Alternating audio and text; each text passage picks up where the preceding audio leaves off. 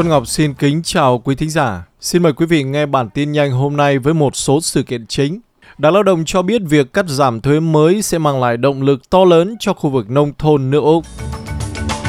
Chính phủ xem xét một kế hoạch mới để chấn áp những kẻ lừa đảo qua tin nhắn. Và nguyên Chủ tịch nước Trương Tấn Sang tưởng niệm các liệt sĩ chống Trung Quốc ở Vị Xuyên.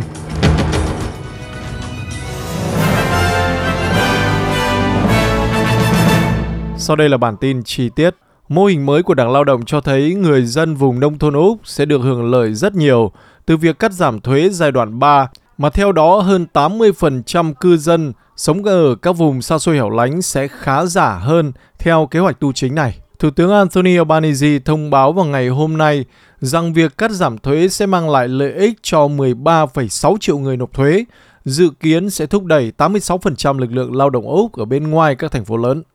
Về quyền lợi của người tiêu dùng, cơ quan đăng ký mới có thể bắt buộc các tin nhắn văn bản phải tiết lộ ID người gửi trong chiến dịch mới nhất nhằm chấn áp những kẻ lừa đảo. Trước thực trạng có hơn một nửa số vụ lừa đảo bắt nguồn từ tin nhắn văn bản, chính phủ đang xem xét liệu có nên bắt buộc đăng ký đối với tất cả các thực thể sử dụng ID của người gửi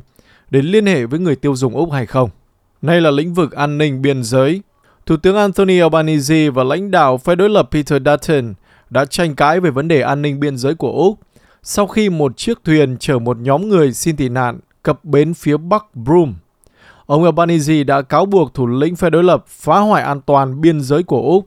sau khi một nhóm được cho là từ Pakistan và Bangladesh đi qua ngã Indonesia, được phát hiện ở gần một cộng đồng bản địa xa xôi vào sáng thứ Sáu 16 tháng 2 vừa qua.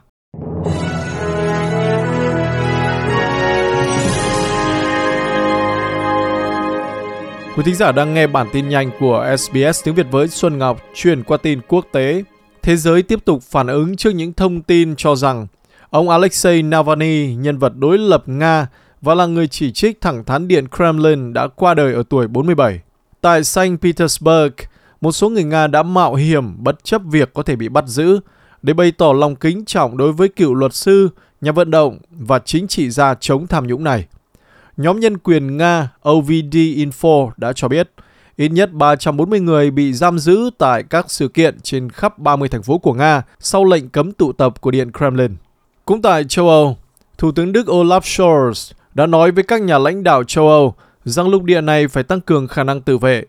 Hội nghị an ninh toàn cầu thường niên kéo dài 3 ngày ở Munich đã diễn ra sau khi cựu Tổng thống Mỹ Donald Trump nói rằng ông sẽ không bảo vệ các thành viên NATO không chi tiêu đủ cho quốc phòng nếu như ông tái đắc cử.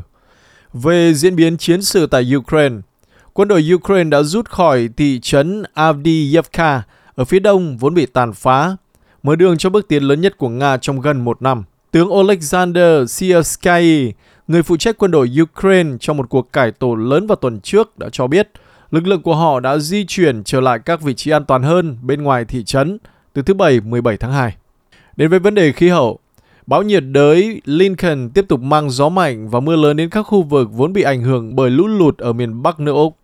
Nhà khí tượng cảnh báo cơn bão vốn dự kiến sẽ hướng về phía khu vực Kimberley của Tây Úc vào thứ Hai 19 tháng 2. Trong khi đó tại tiểu bang Victoria, các nhà cung cấp điện ở tiểu bang Victoria cho biết hơn 12.800 ngôi nhà và cơ sở kinh doanh vẫn không có điện sau các cơn bão vào tuần trước. Các nhà chức trách cho biết, tính đến thứ Bảy ngày 17 tháng 2, hầu hết các khu nhà không có điện đều nằm ở khu vực phía đông và phía bắc của Melbourne, cũng như khu vực phía đông và đông bắc của tiểu bang Victoria.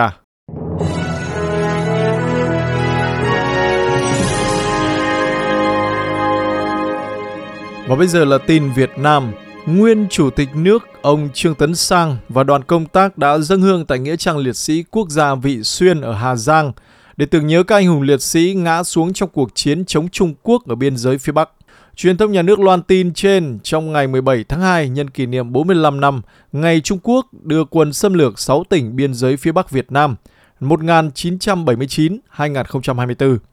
Vị Xuyên là một trong những điểm nóng trong cuộc chiến chống Trung Quốc suốt giai đoạn từ cuộc chiến biên giới hồi tháng 2 năm 1979 cho đến 1987 sau khi quan hệ của Việt Nam và Trung Quốc bắt đầu có những cải thiện.